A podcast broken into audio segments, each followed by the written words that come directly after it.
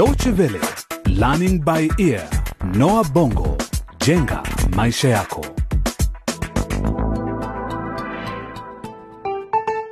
Hujambo msikilizaji, mahali popote pale ulipo, na karibu katika mfululizo wa vipindi vyetu vya Learning by Ear Noa Bongo jenga maisha yako, tukiwa bado tunayafuatilia maisha ya vijana watatu kutoka barani Afrika katika hadithi hii kizazi njia panda. Hii ni sehemu ya 24 katika awamu ya pili ya mchezo huu wa redio.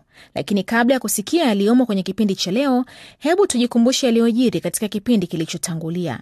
Katika kipindi hicho, Lulu mama yake Messi anatembelewa ghafla nyumbani na kikundi cha washauri kutoka kituo cha ushauri kwa vijana.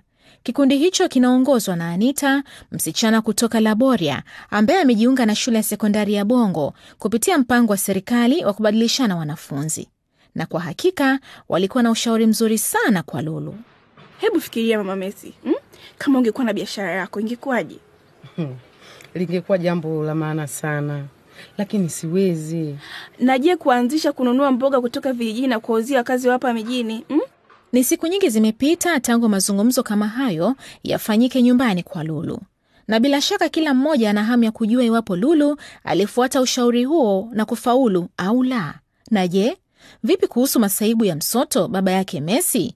Mara ya mwisho wa kusikia habari zake alikuwa bado anashikiliwa katika kituo cha polisi kwa tuhuma za kupanga njama ya wizi nyumbani kwa Jumbe, mmoja wa watu mashuhuri na tajiri sana mjini, na ambaye pia ni baba yake Niki anayesoma darasa moja na Messi shuleni Bongo. Lakini msoto hana hatia yoyote ile. Ni njama tu ya mwanasiasa mmoja mashuhuri, Bwana Mukaraba, aliyempangia hila hii. Hizi hapa pesa zako, na sasa nataka uhakikishe Msoto anaozea gerezani, watu wasijue mimi ndiye nilimsingizia Msoto wizi huu. na kuhakikishia Msoto hatotoka gerezani hivi karibuni. Na katika kipindi chetu cha leo, mabadiliko ya mwishoni, moja kwa moja tunaelekea kwenye kituo cha polisi kukutana na Msoto ambaye anatarajiwa kuachiwa huru.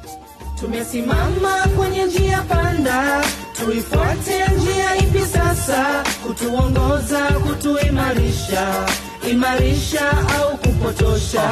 Tumesimama kwenye njia panda, tuifuate njia ipi sasa? Kutuongoza, kutuimarisha, imarisha au kupotosha? Umehakikisha umepanga kila kitu kwenye mkoba wako Msoto? Sioni saa yangu, Inspekta Mary. Askari, Ndiyo afande. nani anasimamia usalama wa mali za wafungwa hapa gerezani? Kawaida huwa ni askari aliyemkamata mshtakiwa. Huyu mzee haioni saa yake. Unajua mahali ilipo? Hapana inspekta, afande Mnene ndiye aliyekuwa akisimamia kesi hii. Yeye tena? Kwani haitoshi kumsingizia Msoto na kosa la wizi? Kama hawa majambazi wawili wasingejisalimisha wenyewe kwa polisi, hakuna mtu yeyote angelijua mipango ya huyu Mnene na diwani Mukaraba. Nimechoka na visa hivi vya ufisadi. Hebu nitafutieni Mnene haraka. Huyu mzee anataka saa yake. Inspekta, afande Mnene aliondoka hapa kituoni hata kabla ya kumfukuza kazi, na hakuna mtu anafahamu mahali alipo. Wewe ni askari polisi, sivyo? Ndivyo afande. Kazi yako ni kuwatafuta wahalifu popote walipo. Mnene anakabiliwa na kosa la ufisadi, kwa hiyo ni lazima afikishwe kituoni. Nendeni haraka mkamtafute. Sawa afande. Bwana Msoto, uko huru kwenda. Asante sana Inspekta Mary. Asante. lakini kumbuka bado kuna masharti ambayo ni lazima uyatimize. Wewe mwenyewe umekiri kumuuza mtoto wako kwa bwana Mukaraba, kwa hivyo ukipatikana na hatia lazima utaadhibiwa. Hivyo unahitajika kuripoti hapa kituoni kila siku hadi pale kesi yako itakaposikilizwa na hukumu kutolewa. Tutakuarifu ni lini kesi yako itaanza kusikilizwa. Ndiyo Inspekta Mary, nimekusikia. Nakumbuka huruhusiwi kufika futi mia moja karibu na nyumba ya mkeo. Alitaka tukueleze kwamba hana haja ya kukuona tena nyumbani kwake, lakini unaweza kwenda kuwaona watoto wako mara moja kwa mwezi, na hii haimaanishi kwamba unaweza kuishi nao.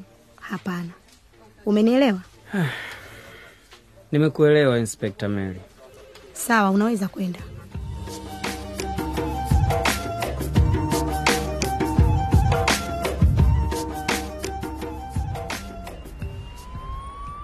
Jumbe, mume wangu, ni kweli leo anamwachia huru Msoto? yeah, na mi naambiwa hivyo. najisikia kujihukumu kwa kumsingizia mtu ambaye hakuwa na hatia. Muda wote huu tuliamini kwamba yeye alihusika na wizi uliotokea pale nyumbani. Lakini hakuwa gerezani, unajua, alikuwa anazuiliwa tu katika maabuso ya kituo cha polisi. Hakuna tofauti yoyote. Ah, lakini yule mpenzi wako bwana ndiye anayepaswa kulaumiwa. Una maana gani kusema mpenzi wangu? Jumbe, baada ya kuishi na wewe kwa muda wa miaka yote hiyo, bado nadhani kwamba Mkaraba ni mpenzi wangu? Nina hakika yeye ndiye aliyepanga wizi huu, kulipiza kisasi baada ya kukukosa. Hivi ni nani mwingine anaweza kufanya hivyo eh?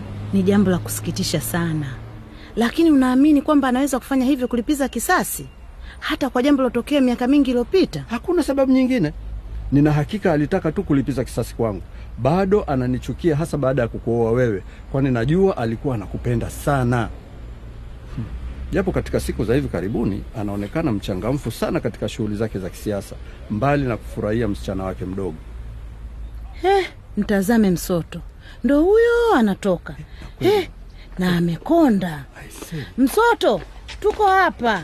Msoto, Bwana na bibi Jumbe, mnataka nini kutoka kwangu eh? Au mnataka kunirudisha tena maabusu? Ah, Msoto, sisi tunataka kukuomba msamaha kwa yote yaliyotokea. Polisi wametueleza kwamba wale majambazi wawili waliohusika na wizi huu wamejisalimisha. Tuna habari kwamba Mkaraba ndiye aliyehusika na njama hii yote, na kamwe wewe haukuhusika. Sema Msoto, tukusaidie vipi? Kwa hakika tunakuomba radhi. Msoto, tukufanyie nini? Sema chochote unachotaka. Nahitaji mahali pa kuishi.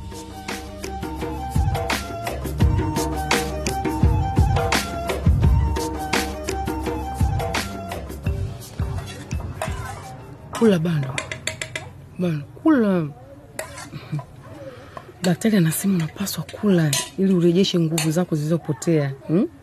Unafahamu bado unaendelea kupata nafuu kutokana na ugonjwa wa kifua kikuu? Ndiyo mama. Hata wewe Messi, kina mama wajawazito wanahitaji kula vizuri. Mama, tangu ufungue kile kibanda cha mboga tunakula nyama kila siku. Kwani umesahau jinsi tulivyokuwa tukibugia uji na sukuma wiki kila siku sababu ya kukosa pesa, na sasa eti unalalamika kwamba unakula nyama kila siku? Messi, Lakini siku nyingine unaweza kununua samaki pia. Tunahitaji kubadilisha chakula, sio kila siku chakula hiko hiko mama. Messi, Samaki na madini yanahitajika mwilini. Ni kweli we na hayo masomo yako, najua usemavyo mwanangu ni sahihi, lakini wadogo zako wanapenda sana nyama. Hebu mtazame banda Ndiyo, napenda nyama sana mama. na hata Kadu pia, mfanyabiashara wetu chipukizi, atakuja kula kwa pupa atakapofika hapa, nitamuona. Kwani Kado umeenda wapi? Au amerudi tena kijijini na udumbe? Si ndio? Unajua tena, hufurahia sana kusafirisha mboga kutoka shambani kwa wazazi wangu huko kijijini. Ni vizuri lakini ah, mama, unajua nafikiri Kadu na Banda wanapaswa kwenda shuleni. Messi, si kila mmoja anaweza kupata msaada wa masomo eh? Najaribu kuweka akiba na nina imani kufikia mwaka ujao wataweza tu kwenda shule. Nilifahamishwa kwamba huenda leo atamwachia huru baba na pengine atabahatika tena kupata kazi na kuongeza kipato chake, ili wote wawili mweze kuwapeleka wadogo zangu shuleni. Usiniambie kuhusu msoto Lakini ni baba yetu Messi, mama. sitaki kumwona tena baba yako hapa nyumbani kwangu. Lakini mama, Sahau kabisa, sahau Messi. Hmm? Tumejadili hili swala kwa muda sasa, sivyo? Sikuwa najua, lakini sasa naweza kusimamia familia yangu mimi mwenyewe. Mm.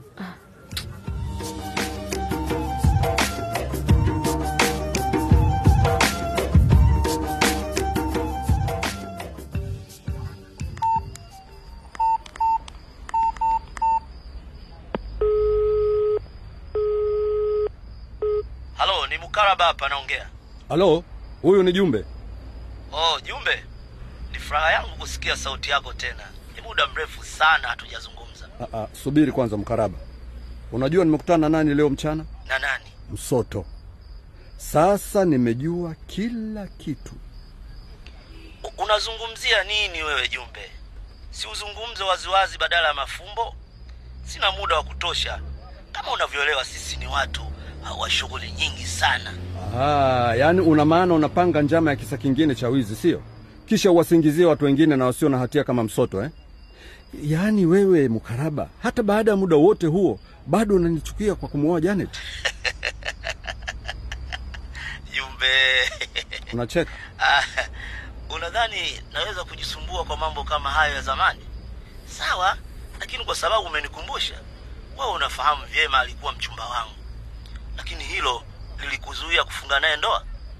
Hapana, wewe ulikuwa rafiki yangu mkubwa sana Jumbe, unakumbuka? Lakini Janet alikuwa ni mtu mzima, na huo ulikuwa uamuzi wake bwana. Kwa hivyo nakushauri, nakushauri Mkaraba, umheshimu Janet, unasikia? Hapana, hili halijaisha Jumbe. Mkaraba, kwa taarifa yako basi, sasa polisi wanakutafuta. Jumbe, sidhani wanaweza kunitafuta mtu kama mimi Mkaraba. Tena hivyo sijakwambia tu kwamba yule polisi rafiki yako mnene yule kwamba sasa amefukuzwa kazi. Unayo taarifa hiyo? Nini? Lakini yeye sio rafiki yangu peke yake, wako wengi pale. Haya, nakutakia kila la heri maishani Mkaraba. Nadhani utafurahia wakati utakapoanza maisha yako gerezani. Bwana Jumbe, msalimie Janet bwana. Mambo yanambadilikia bwana Mukaraba. Mukaraba na Jumbe ni marafiki wa tangu enzi shuleni na wamekuwa wakiwang'ang'ania wasichana sawasawa tu tunavyoshuhudia baina ya Niki Jumbe na rafiki yake Dan Kanyama shuleni Bongo kuhusu Messi. Ni hayo tu kwa leo, lakini usikose kuungana nasi tena kwa kipindi kinachofuata ili kusikia mengi zaidi katika hadithi hii wakati mambo yanapozidi kupamba moto. Ukipenda kukisikiliza tena kipindi hiki, tembelea mtandao wetu wa intanet dw.de mkwaju lbe. Msikilizaji, pia ukiwa na maoni yatume kupitia ukurasa wetu wa Facebook. Hadi wakati mwingine, kwa heri kwa sasa.